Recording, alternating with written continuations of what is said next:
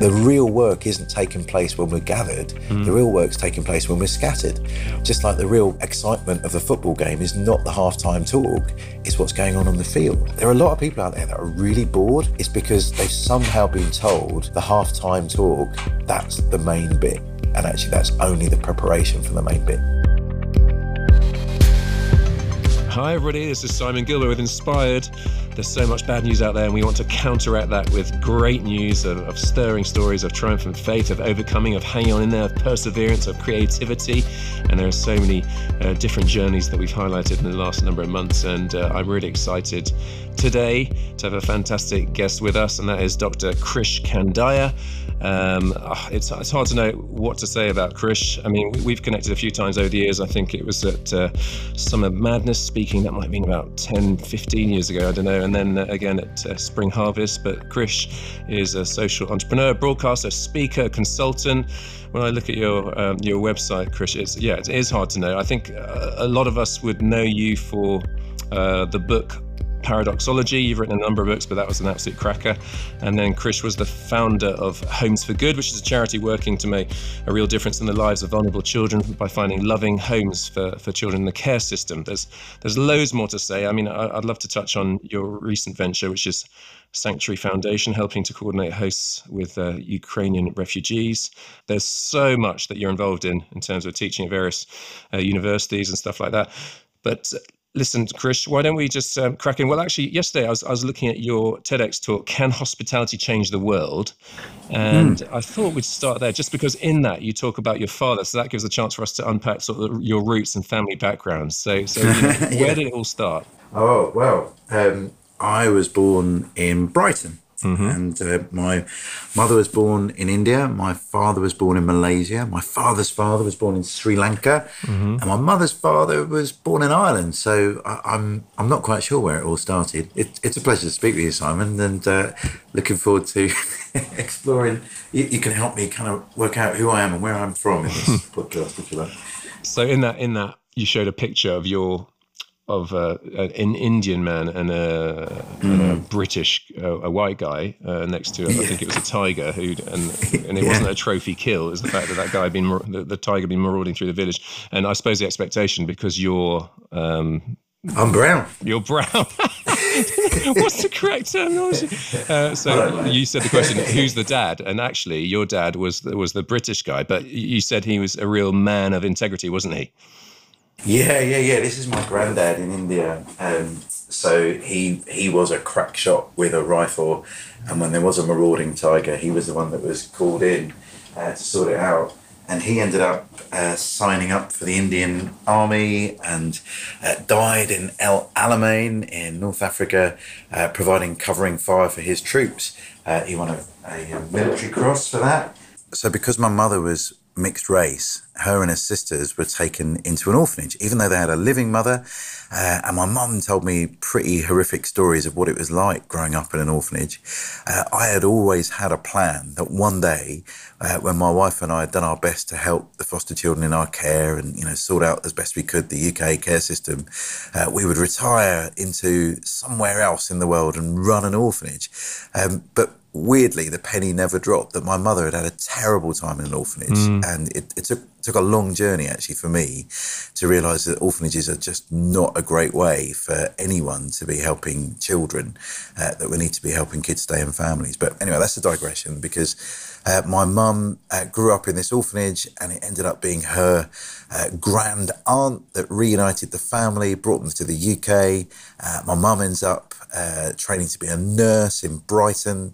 Uh, that wasn't without its challenges. It wasn't a very multicultural space, Brighton in the 1950s and mm-hmm. 60s, and you know faced a lot of racism. Actually, that white patients wouldn't let my mother touch them because they thought that she was somehow dirty or broken and uh, asked for a white nurse to come in instead. Mm-hmm. And uh, it was really tough for her. But she, she launched this one woman resistance campaign, uh, which was to open up her house on a Friday night, cook up a massive vat of curry and rice, and invite anyone that felt like they didn't fit in uh, to come Fabulous. and have dinner. And that's how she met my dad. And the rest is history. And that was that driven by her faith? Well, she had a really interesting faith. Uh, her faith was really knocked by the fact it was nuns that were running the orphanage that she grew up in, and they were pretty brutal. Okay. So she had to sleep uh, you know, face up with her hands in a prayer like position. And if she didn't, she got her feet whacked with a cane. Oh, so can you imagine that? Someone controlling the posture that you have when you're sleeping. Yeah. Um, so that really kind of had a massive negative influence on my mother's faith. If she she she kind of hated institutionalized religion for a long time after that, she because she'd had an experience of institutional care run by institutional religion. So you could see why she might become uh, anti-institutional. Um, so it, my mum came to faith very late in her life. Um, had helped me a little bit as a, as a young person learn to pray. Uh, she didn't believe in institutional religion, but taught, taught me to pray, and that was part of my own spiritual journey. And um, again, the TEDx talk, you talk, you share us some of the beautiful well, stories of uh, her taking in sort of people you wouldn't really think was wise. yeah, yeah, my mum was brilliant. So um, You know, one of my favourite stories is uh, we, we, get a knock at the door. It's late at night, and um, I'm, I'm a teenager. I'm pretending to do homework, but I'm probably watching TV. And uh, my mum gets to the door first. She opens the door, and there's this huge guy filling up the door frame. And he says, "Oh, hello." I can't remember her name now. You know, does does Katie live here? And my mum goes, "No." And he says, "Oh, look, I'm looking for Katie. I've just arrived into the UK from Germany into Gatwick Airport, and I was chatting to this girl on the plane. And as I was going through customs, after we'd said goodbye, I realised I had something to declare. It's my undying love for Katie, but I don't know." Where she lives. And this is way before mobile phones or Twitter or Instagram or whatever. Uh, so all he knew was she lived in Brighton. So he was going door to door in Brighton trying to find Katie. Mm-hmm. And um, I would have thought that was creepy enough to slam the door and, you know, lock it as many times as we could. But my mother goes, well, you better come in then. so she cooks, Beautiful. you know, she makes him a nice cup of Indian tea and he tells more of his story. And before we know it, he's sleeping in our lounge uh, which was great for him, but bad for me because my bedroom was opposite the lounge. And um, I, as a teenager, I'd take every bit of furniture that I can move and I build a barricade and I get under my duvet and I got my Swiss Army knife out for protection.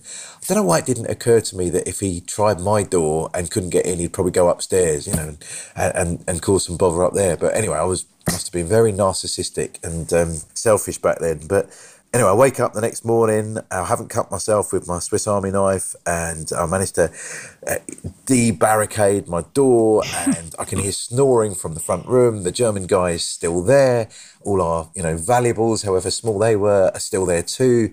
And um, you know, my mum cooks him a big breakfast and sends him on his way. And and I, I've got this romantic belief that there's this German English couple out there somewhere that when they tell the tale of how they got together, they talk about the hospitality of a little Indian woman from Brighton called June, but she Beautiful. really modelled to me just radical hospitality, and it, it's been a you know defining theme of my life and my family's life, you know, ever since. Yeah, it's your inherited DNA, isn't it? Um, did it ever spectacularly backfire?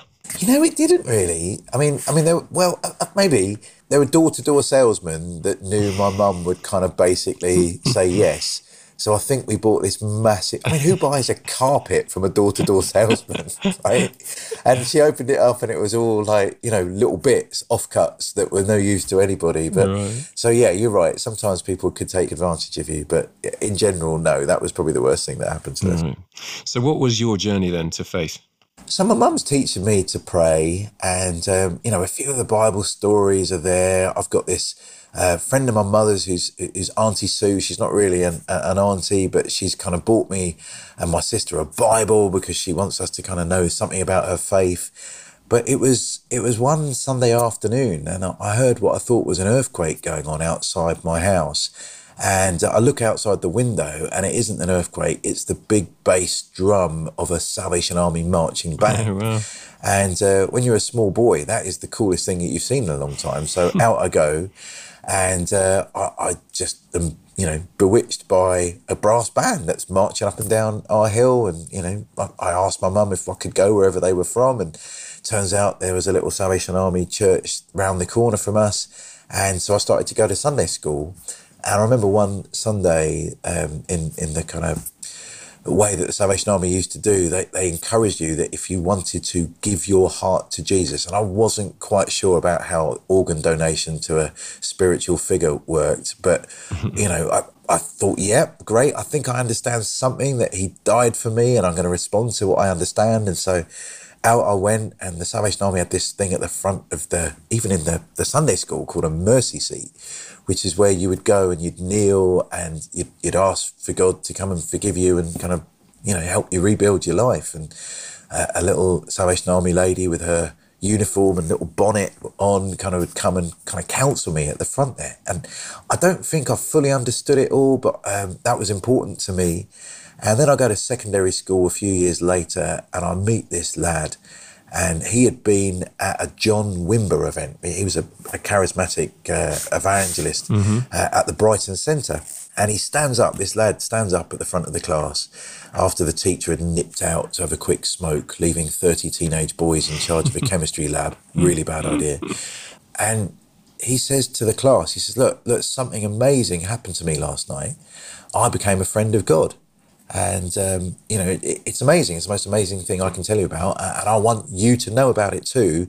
If you've got any questions, come and see me. And and I thought that was, I suppose, equally the stupidest and bravest thing I'd ever seen anyone do. brave, yeah. So I go up to him afterwards and said, "Look, you know, it sounds like you're new to this Christianity thing. I've been doing it for a while. It's it's private and personal. You don't talk about it. it's just between you and God." And this lad Steve, he says, "Krish, if you knew the God that I met last night, you wouldn't be able to be quiet about it."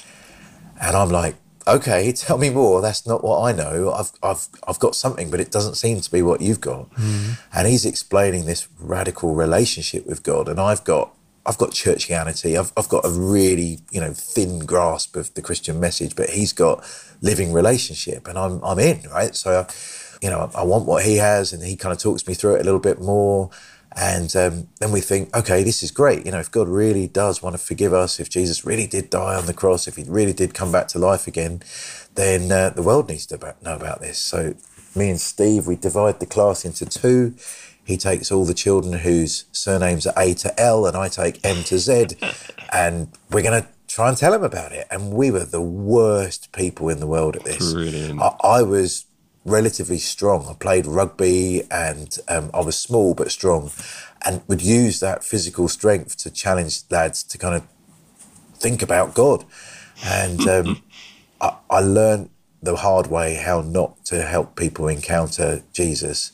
But it did they did raise a lot of questions. So they kept saying things like, you know, how do you know the devil didn't write the Bible? And what about science? And did Jesus really rise from the dead? And so that drove me back to actually read the Bible that Auntie Sue had given me. And I'm suddenly got my yellow highlighter pen and I'm highlighting all the good bits. And actually, they're only good bits. And so, so my Bible's just soaked in highlighter. How old But are you at this loads stage? and loads of questions. I'm 15. Right. And, um, you know, between me, Steve, and some schools workers that were coming to our school, uh, we start up a little Christian group and we're just trying our best to explain what the Christian faith means to us. We made loads and loads of mistakes. We're rubbish at it. But quite a few of our classmates begin to profess faith and Yeah. something's going on and we get excited. Oh, wow, brilliant. And, well, God bless Steve. Are, are you still tracking with him? Yeah, Steve's a pastor with um, what was called New Frontiers. So he's up in Hull. And um, I helped his wife become a Christian when I was at sixth form. She wasn't his wife then, she was just a girl. And, um, she came to faith, which was amazing. We did, did a little study in, in John's Gospel, I think it was. Each week we'd meet up and try and open the Bible up and understand who Jesus was. And she got it and became a Christian. And they got married and had a son and, uh, you know, been pastors up in the north of England for, for a long time now. Wonderful. So, was it plain sailing uh, uh, up through sixth form? Well, yes and no. Um, I, I had a loving family. I really messed up trying to explain my faith uh, to my my mum and dad. I think my mum. It, it did help. She kind of starts to reboot her understanding of God that it's not just this cruel institution that she'd experienced as a child, but there was this living relationship with God. My dad's from a Hindu background, and I, I think I was very arrogant and naive and bossy, and you know, I made loads of mistakes, so I didn't really help him come to faith. But he he was open to what was happening to me and, and let me express that, so that was great. I really wanted to go to Russia as a missionary, Right. um, because this is before the Berlin Wall was Yep. coming down, and so I'm I'm reading Russian. I'm, I'm doing Russian um, summer camps, and you know, going and learning Russian, and working with a, a group uh, called Agape that were doing little trips to help teenagers experience cross cultural mission. You know, really passionate. I'm going, okay, I want to study Russian and philosophy at university. And my dad's like, no way, you'll never get a job in that. Uh, you need to study a science. Right. And I'd read the bit in the Bible about being uh, honouring your father and mother, and I thought, you know what, uh, maybe I better obey on that one. So I decided I'm going to study chemistry, and that that was the kind of next phase of my life. I go to university, I meet my now wife. Um, I did study Russian in my spare time, carried on going to Russia in summer uh, camps and, and mission trips. And um, Berlin Wall comes down. Don't need my chemistry degree to be a kind of undercover scientist missionary, Yeah. uh, but still interested in, in what we can do. And by the time I'm finishing uni and I'm doing quite a lot of work with university students with a group called UCCF or IFES, mm-hmm. we think students might be a good place for us to work because that's that's our experience and maybe we could be useful. And we end up going to Albania. Um, That was our first deployment. Um, and I said, Oh, but I speak Russian already. And they said, Well, if you only go to countries that you speak the language of, that's going to be quite limited. And I thought, Okay, fair point. So Albania had been the most atheist country in the world. They'd banned all forms of religion. You couldn't even call your son John. You couldn't have a beard because that was a religious sign. And we think, okay, maybe, maybe we could be useful there. I've done some ministry in Albania, and uh, that my favourite statistic is that in 1991, so at the end, just before the revolution, there were 24 cars in the whole country. Isn't that mind blowing? That's. That's the nuts Yeah. statistic. Um, yeah, and we so we stayed with literally the first um, um, Cara Lee Loring. We say the first female driver in the whole nation. I mean, that's just bizarre. But it was yes, so close, and then it massively opened Very up, good. didn't it? And uh, yeah. So um, chemistry. You've also got degrees in missiology and theology. Um, Yeah. so uh, chemistry. I mean, I suppose you're glad you did chemistry just because that meant you m- met your wife um, and went to. that was definitely the best bit about Yeah. studying chemistry. Uh, did Uh, she? Did finding she, some chemistry with my wife. did she uh, know what she was getting herself into? Yeah, uh, a little bit. I mean, no, no one fully knows what you get yourself into. Sure. I, I was really involved with the Christian Union. We ran a, a big kind of Bible study group for people who wanted to explore faith, and loads of first year students were running, you know, studies to help introduce people to Jesus through the Gospel of John. And we had like hundreds of students doing that, and she got involved with that. And we started dating just as she left to go to. Uh, Germany for a year out. So our, our romance was epistolary. You know, we'd just write to each other, uh, which is probably good for everybody. Um, but yeah, we, we got married uh, after the end of uni and we then went and were missionaries together in Albania. How long was that for? We were there for three years, and our job was to kind of set up an Albanian run student movement. So uh, we had to build a board, we had to um, train up Albanian national staff, and um, there is still a student movement in Albania. You know, by the grace of God, uh, they've been doing fantastic work. Um, one of the students that came to faith before we arrived, actually in Albania, uh, ended up leading the movement and doing a, an amazing job. Um, and it's you know it's just wonderful to see what God's been doing there. Any key story from that time to share? Albania. Oh my goodness, yeah, we made every mistake in the book. We were twenty somethings trying to, you know, lead a group of university graduates, um, working with a cross cultural team of Brits, an American, and an Albanian. I'm pretty sure we made every mistake that we could have made, and I, I guess one of the reasons I ended up studying missiology was a little bit of a sense of despair at what had happened on the mission field. So Albania, as we said was one of the most atheist countries in the world. And when it opened up, everybody went to Albania. Yeah. And there was every flavour of Christian denomination you could imagine. I think there was something like 11 Baptist churches in Tirana. Um, and, you know, there was the First Baptist Church, and, and they're like the moon landing team, aren't they? They're the ones that get the flag in first and go, right, we're the first ones. And then there was a breakdown with the First Baptist Church, and there was a kind of charismatic group that wanted to become the Spirit Baptist Church. And oh then there was a group that were annoyed with the Spirit Baptist Church for not doing enough Bible, and so there was the Word and Spirit Baptist Church, and Yeah. you know, and then every other group was there, and you know, my wife ended up running the Albanian Literature Centre, and every book that had been translated into Albanian was in this literature centre, and you know, it was a kind of one-stop shop, so you could see what was out there. And the bizarre thing was that everybody had an axe to grind and was publishing books. So there were books against, I don't know, um, young Earth creationism or for young Earth creationism before there was a, a reasonable commentary on the Book of Genesis, or uh, there was books from pretty kind of way out there fringe theologians before we had some of the you know the basic tools that you might actually need to build theological yeah, depth. Um, and that was really sad. And the sad thing for me was Albania was held up as one of the the best places of missionary unity. And I thought, if this is the best, like what's going on? Um, and so what I wanted to do then is to go, okay, look, maybe we need a bit more depth. There's something exciting about activism and being crazy pragmatic and just getting stuff done. But maybe we need some depth. And so that's why I wanted to study some more theology. So I did my master's and then my PhD on missiology. And you know, we need both, don't we? We need Yeah. breadth and depth. We need we need people that can go fast and we need people that can go deep and we need those people to work together. And often we separate and people go, oh, we don't need theology, we just need action. Uh, all the theologians know we just need theology, we don't need action. Well, actually, you need both. And you know, you look at the early church, and they managed that, didn't they? You look at the incredible, rich depth of Paul's letters, and yet I've never met a, a stronger activist on the planet. Like, how did he manage it? How did Jesus manage it?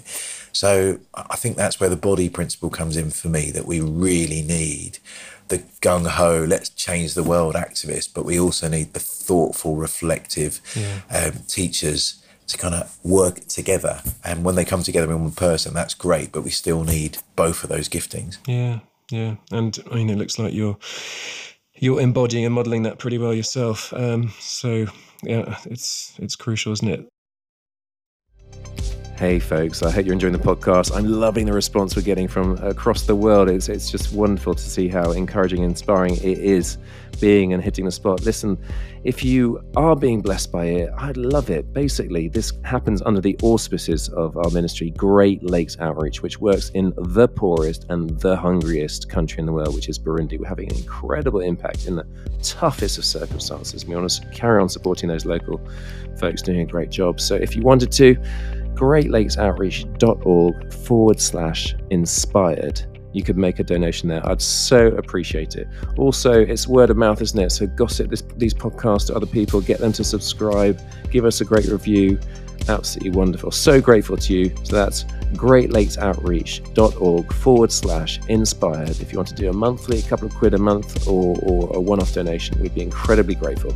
All right, now let's get back to the podcast.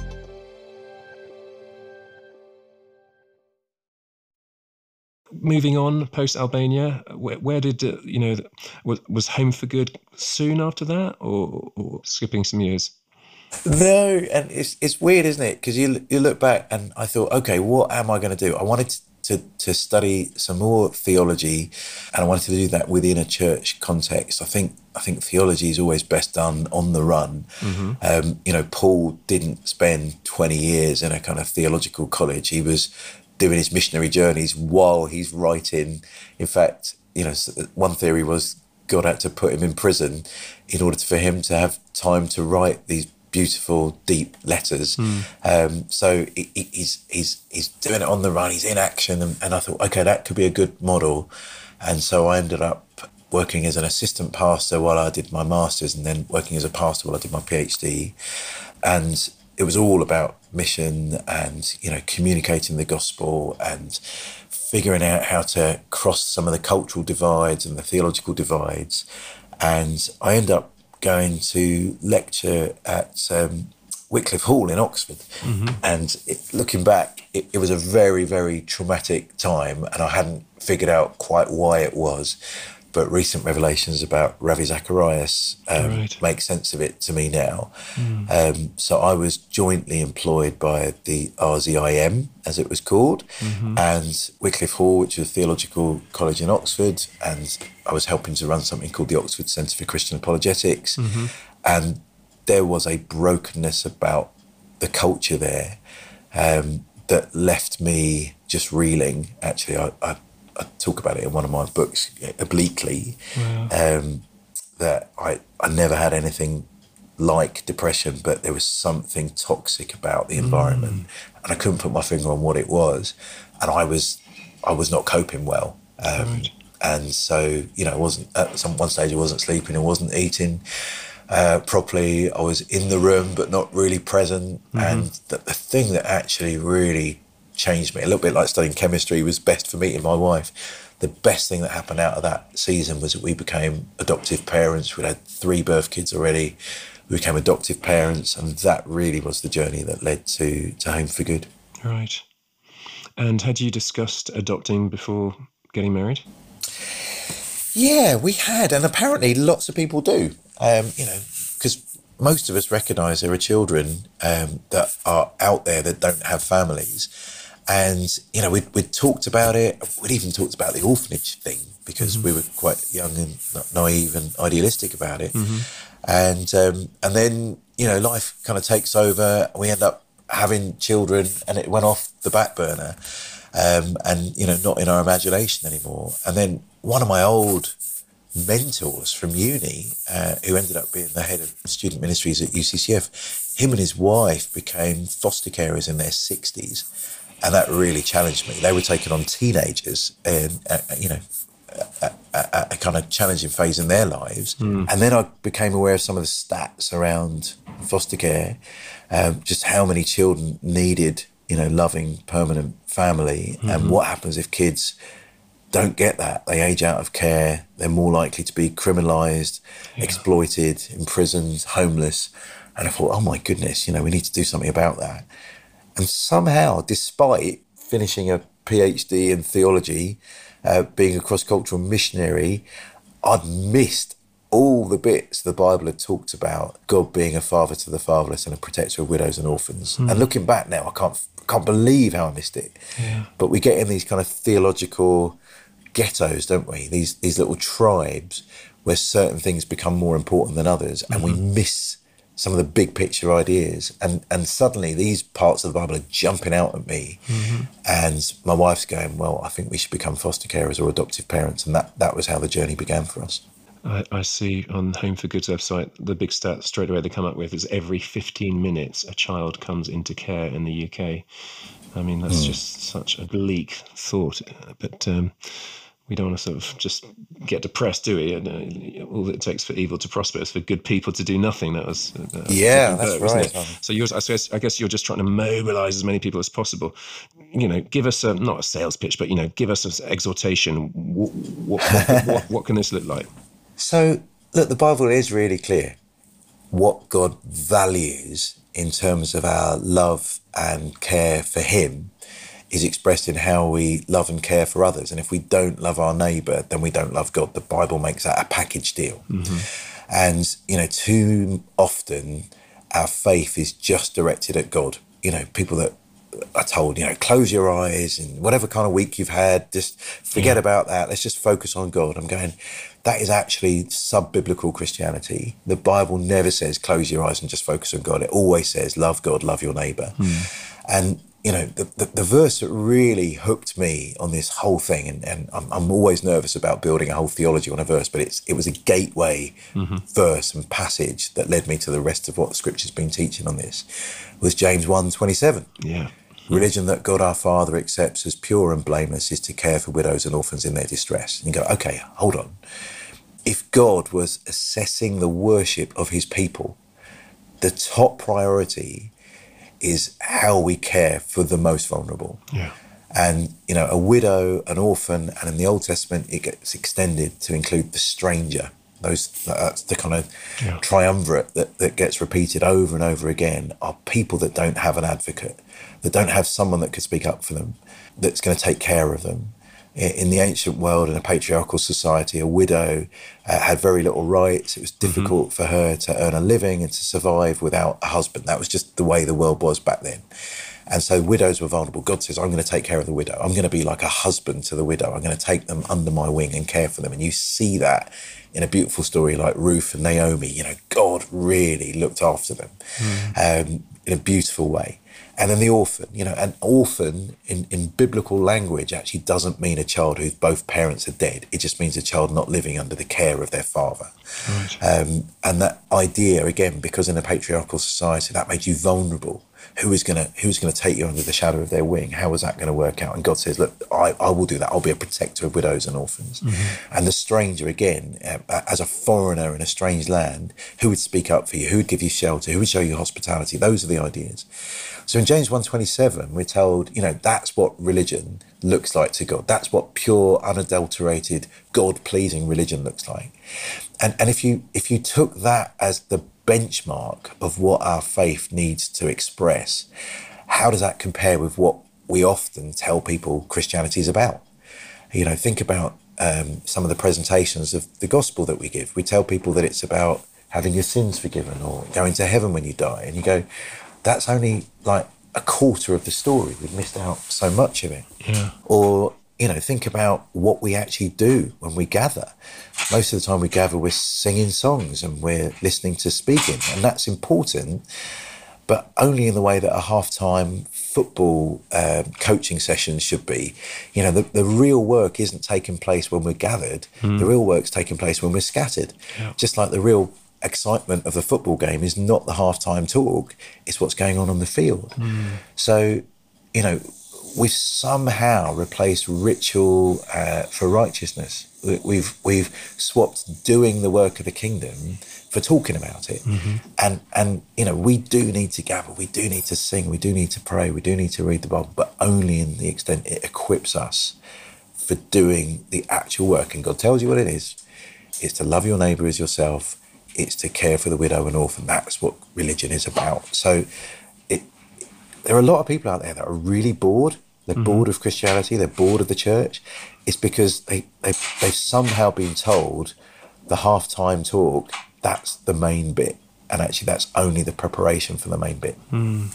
That is really helpful. That analogy, never heard that before. Brilliant. Um, so you took on was it, is it you had a six year old that came to you initially? Was that right? Well, so we had three kids. Our oldest child was six uh, when we uh, took on uh, fostering and adoption, and our first foster child was a, a brand new baby that had just been born.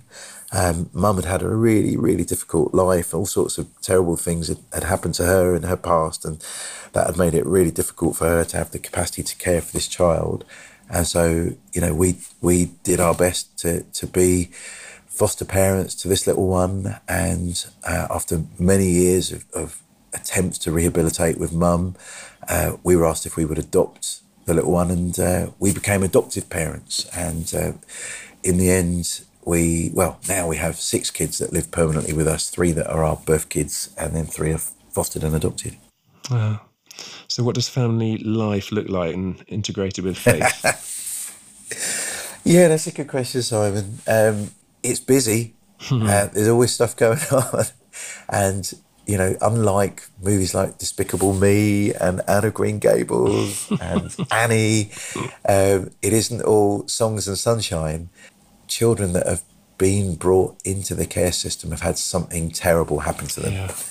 And, you know, even if the child is removed at birth, um, there's a trauma of that separation from your birth family that doesn't really ever go away.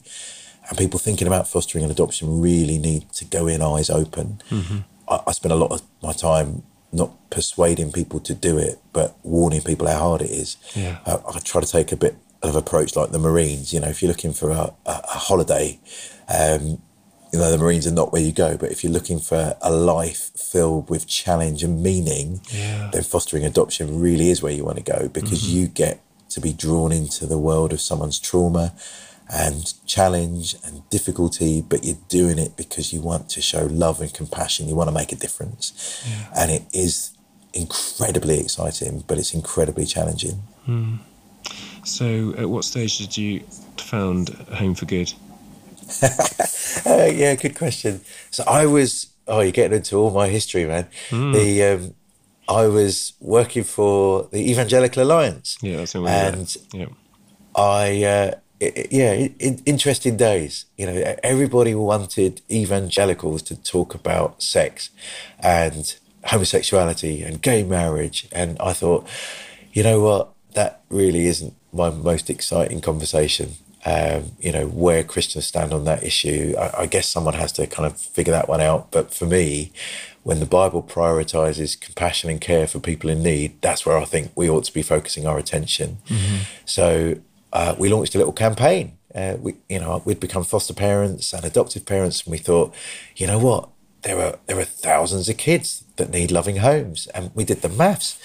We worked out uh, when we started this campaign, there were around a shortage of nine thousand foster families, and about five thousand children that were waiting for adoption, and uh, that's a big number. Yeah. And, and you know that was just in the UK, and most of the children waiting for adoption were older, and by older I mean two or three. Right. Um, and a lot of people coming into adoption see adoption as the third worst way to have a child. It, it's it's normally driven by infertility. So you know, natural birth's great, and for some people, IVF is is you know the second thing you try. And if none of that works, there's always adoption.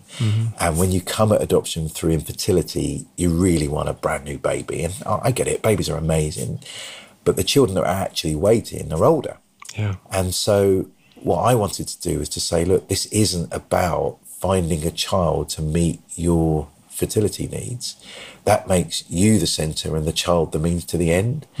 Um, what about if we took a, a, a Christian approach, which is to put the needs of others ahead of our own? You know, that's that's Philippians two, isn't it? That's you know Jesus, the servant king.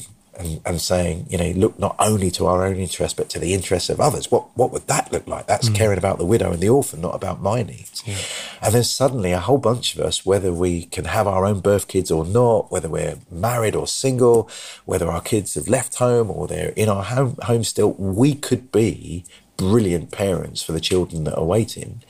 And um, when we thought about it, we thought, hold on, you know, 5,000 kids waiting for adoption, 9,000 more foster families. Evangelical Alliance back then was in touch with at least 20,000 churches. So, you know, that's just one family per church to become a foster parent or adoptive parent, the rest of the church to wrap around them. And we could meet the need. You know, that's really doable. That's mm. not asking everyone to adopt 100 kids. That's just one new family per church. And that was the, the idea that really got the campaign of Home for Good going. And it got legs, and people began to think this is doable. People started to come forward and say, We've been fostering for ages, but our church hasn't been a help. It's been actually a hindrance. It's, this is great. Maybe the church could get behind us or other people thought, you know, we could we could do this for the first time, and we met millennials who were willing to think maybe adoption would be plan A for us. We won't even try to have our birth kids. We'll adopt first. And I said, well, kids are a gift from God. You do whatever you, you feel called to do, but sure, we'll support you if that's what you feel you're being called to do. And and after a while, it was gathering such momentum that we really need to start a charity so it could be its own thing. So that was what year? Oh man, I'm rubbish at dates. It was about, I'd say, six years ago we started the process to become our own charity. Right. And um, I mean, what sort of numbers uh, of kids have you managed to help get integrated into families? That's a really good question. Um, I've learned a lot about um, performance and Sure. Impact measurements since we started. I, I think uh, in the early days, we just let the world know. We were like a megaphone to the church and we called people to action, and people just found their own way to foster and adopt. And, you know, I, I meet people every day. Like I was on the train last week uh, into London, and a guy sitting opposite me goes, mate, I, I, I read your name. Uh, I don't know if I had a badge on or he read it on my bag or something. He said, like, you, you inspired my parents to become foster parents. Lovely. And uh, they, you know, five years ago, you, you gave a talk at their church in Oxford, and you know, it's been great watching this little six-year-old now, um, you know, grow up in my family home, and and Beautiful. so we have, we have no idea how many people actually stepped forward, but it was significant enough that we began to get traction with the government and offer them solutions to how um, civil society, churches, and other groups can play their part in finding loving homes for children. And that, that's why now I don't I don't work for Home for Good anymore. I cheer them on from afar. Um, but I advise the government on adoption and something called special guardianship. That's when kids live with their aunties or uncles or grandparents. And I count it a real privilege to be able to try and influence, you know, government policy to help every child find the loving home they need. Yeah, I love that. So yeah, I mean, so you're chairman of the Adoption and Special Guardianship Leadership Board. Um, I love how you are obviously uh, in the secular space, as but but un, unashamedly Christian. How, how does how does it work? Sort of integrating faith in, in that context. Well, in one sense, I had it really easy. I was leading a Christian charity, inspiring people into fostering and adoption, and actually looking after refugee children who come here unaccompanied. And it was out of that that I got this role in government. So I'd never had to do a big reveal. It was already out there from the beginning. Um, and, and I find um, it, it's it's a real honour to work alongside people who are different. You know, I, I work closely with Muslim colleagues or uh, atheist colleagues or Jewish colleagues, and it's a privilege. And I can be who I am and be open about it, and I can try and show love and respect and kindness to people that I don't share all the same values with, but we have a common goal. We're all in it because we want children to find loving homes. So we, we have overlapping ambition. We have common ground on which we can build. Um, and that's really great fun. I really enjoy that. And it means I can work I can work with almost anybody that is willing to put the needs of children first. And, you know, that that's the best way I find to be able to collaborate. Do you feel you have to tone down your faith a bit or not? I think there's ways in which you can communicate what you are in a way that makes sense uh, to people. So um, I often talk about Daniel. Uh, so Daniel is serving King Nebuchadnezzar. And did Daniel agree with King Nebuchadnezzar's politics? I'm pretty sure they were on hmm. completely different pages. And mm-hmm. yet, Daniel is a very loyal, gracious citizen and civil servant. And I'm not quite a civil servant, but I found ways to express, hopefully, my faith and my politics in a way that I can work with people that are really different to me. So I don't think I have to turn down anything about who I am. I'm just trying to find appropriate ways to build on that common ground. Hmm. Love it. I mean, I, I can I can relate on a number of levels. I mean, again, looking at your your website, you say you know what you're about. You're about helping to solve some of society's seemingly intractable problems through partnerships across civil society, faith communities, government, and philanthropy. I uh, am doing that in a similar way in, Yeah. in Burundi. Um, so just a different context. It's you know I love it. Um, sort of seeing potential synergies, getting groups together, creating win-wins, um, and Yeah, exactly it's, right. it's it, there's so much potential in in well everything is relationship that'd be one of my mantras and obviously you're you're brilliant at getting people behind an idea at casting vision at getting buy-in um, we're running out of time but I, I, I don't, if I've missed out anything I mean I'm sure I have of that you'd really want to share um, after this question Yeah. let's talk about it but one, Okay. one thing I'm, I'm really intrigued by and, and excited by is how you've mobilized people around and you just set up the last few months well it's obviously very recent hot news uh, Sanct- sanctuary foundation to help coordinate hosts with ukrainian refugees again it's, it's such a no, no-brainer but it takes someone really being the mobilizer catalytic sort of energizer to make things happen so so how did that happen Oh, I'll try and tell it as quick as I can. Um, so, back in 2015, when we had the Syrian refugee crisis, I'd, I'd had a, a little bit of experience working with refugees from Kosovo in the 1990s because mm-hmm. of our time in Albania. And again, you never know how these things will all work out. I thought I was going to be a Russian missionary, end up going to Albania. Yeah. There's a crisis in the country. The Kosovo crisis is going on. Come back to the UK. Um, I'm pastoring a church in London. I'm walking down the street and I recognise a language, and it's it's some Kosovan people who speak Albanian.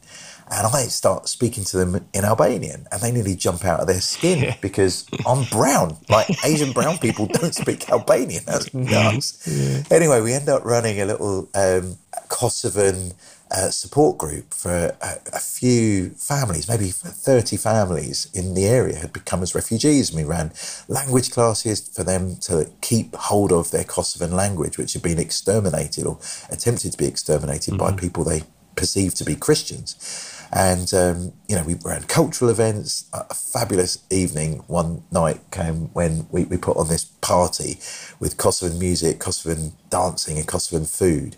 And uh, our church hall was just full of about 100 Kosovan people. Really sweaty, like, like there was condensation all around the windows. And uh, some guy comes out of the hall and he says, Look, I don't understand what's going on here. I'm dancing, I'm having a fantastic time. And on the wall, it says, Jesus is Lord. You know, my understanding of Christianity was the Serbs that were trying to exterminate us Muslim people. But here I am, you've shown us hospitality. What's yeah. going on? And I thought, oh my goodness, that's just a, a little bridge builder, isn't it? That mm. someone can know not all Christians are trying to kill you.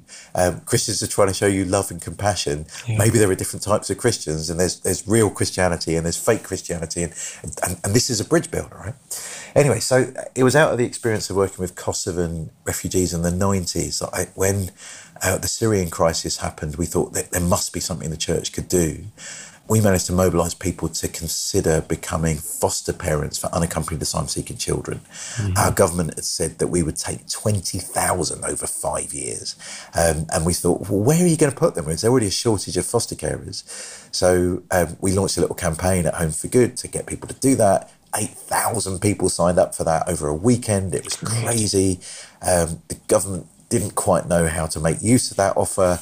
I learned a lot that, you know, you, you can use that, that power of numbers to try and persuade government to do the right thing, but in the end, it's, it's their choice. Mm-hmm. So, a few hundred people, I think, out of those thousands ended up becoming foster carers, some for unaccompanied asylum seeking children. So, you know, praise God for that, but it wasn't the numbers we wanted.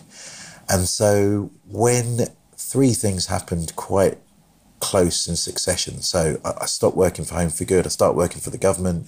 I think, what am I going to do for the, the rest of my week? I'm only working one day a week. And then the UK opens its borders to 100,000 people from Hong Kong who were coming to the UK in the middle of a pandemic. And I thought, look, there's an opportunity here for the church to show welcome. Mm. And so we set up something called UKHK. It's still working today, trying to integrate and welcome new arrivals from Hong Kong to mm-hmm. Britain that was so successful that when the government was trying to evacuate Afghans from Kabul, they said, Look, you mobilise the church and civil society on uh, Hong Kong. Could you help us with Afghans? I said, Of course we could.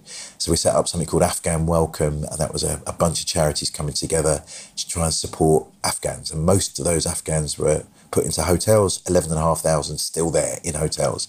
They needed basics like, you know, pushchairs and prams and a safe place for a child to sleep. They needed someone in the building just to offer them support and help. Mm. And, you know, churches stepped up to do that and it, it was brilliant. And then a number of weeks ago, the government said that we would uh, welcome people from Ukraine and they said there would be an uncapped refugee sponsorship program. And the word uncapped really caught my imagination. That meant for every sponsor we could find, a refugee family from Ukraine could come to the UK, and I knew there'd be appetite for it. Mm. So the best way I could think of influencing government was get people to volunteer for a scheme that didn't exist yet, and because um, that would be positive pressure for them to actually do it. Mm. And we had eleven thousand people sign up to be sponsors before the sponsorship route was opened. And the government, bless them, opened the route, and now 200,000 people. They're, they're not all my responsibility. You know, we just did, did our little bit to kind yeah. of mm. catalyse um, some of our communities, but uh, mm, it's caught fire. Loads of other people have got on board, and you know, God's doing something, the culture's doing something, and you know, it's fabulous how many people have been coming forward. And so now we're helping to you know, advise the government, uh, problem solve for the government, in that kind of Daniel way. You know, mm. Daniel is a wonderful servant, yeah. and yet he's driven by a passion to serve God, and that that's that's us at Sanctuary. We're trying to mobilise anyone that will listen about how we can offer help and sanctuary to refugees from Ukraine, and, you know, rather than just get angry on Twitter or wag a finger, yeah. we're trying to find solutions. And it's been amazing. And people have been so generous with their time and their energy. Uh, uh, uh you know, I am just a small cog in this thing, a yeah. little catalyst. Yeah. And suddenly, people are being so generous, so innovative, and, and my job is just to keep keep things moving along. So, you know, I just do what I can. Oh, Krish. It's, it's, so encouraging. Listen, I think we have run out on time, um, and uh, I've loved it. I've loved it. Is if people want to be in touch with you, or you you want to show them what they can uh, check out on on the web, where, where what should we highlight? Two things. Uh, first is I am addicted to Twitter, mm-hmm. so I am at Krish K on Twitter. Uh, come come and say hi. Be nice to hear from your listeners, Simon. And the other thing is just visit the sanctuaryfoundation.org.uk.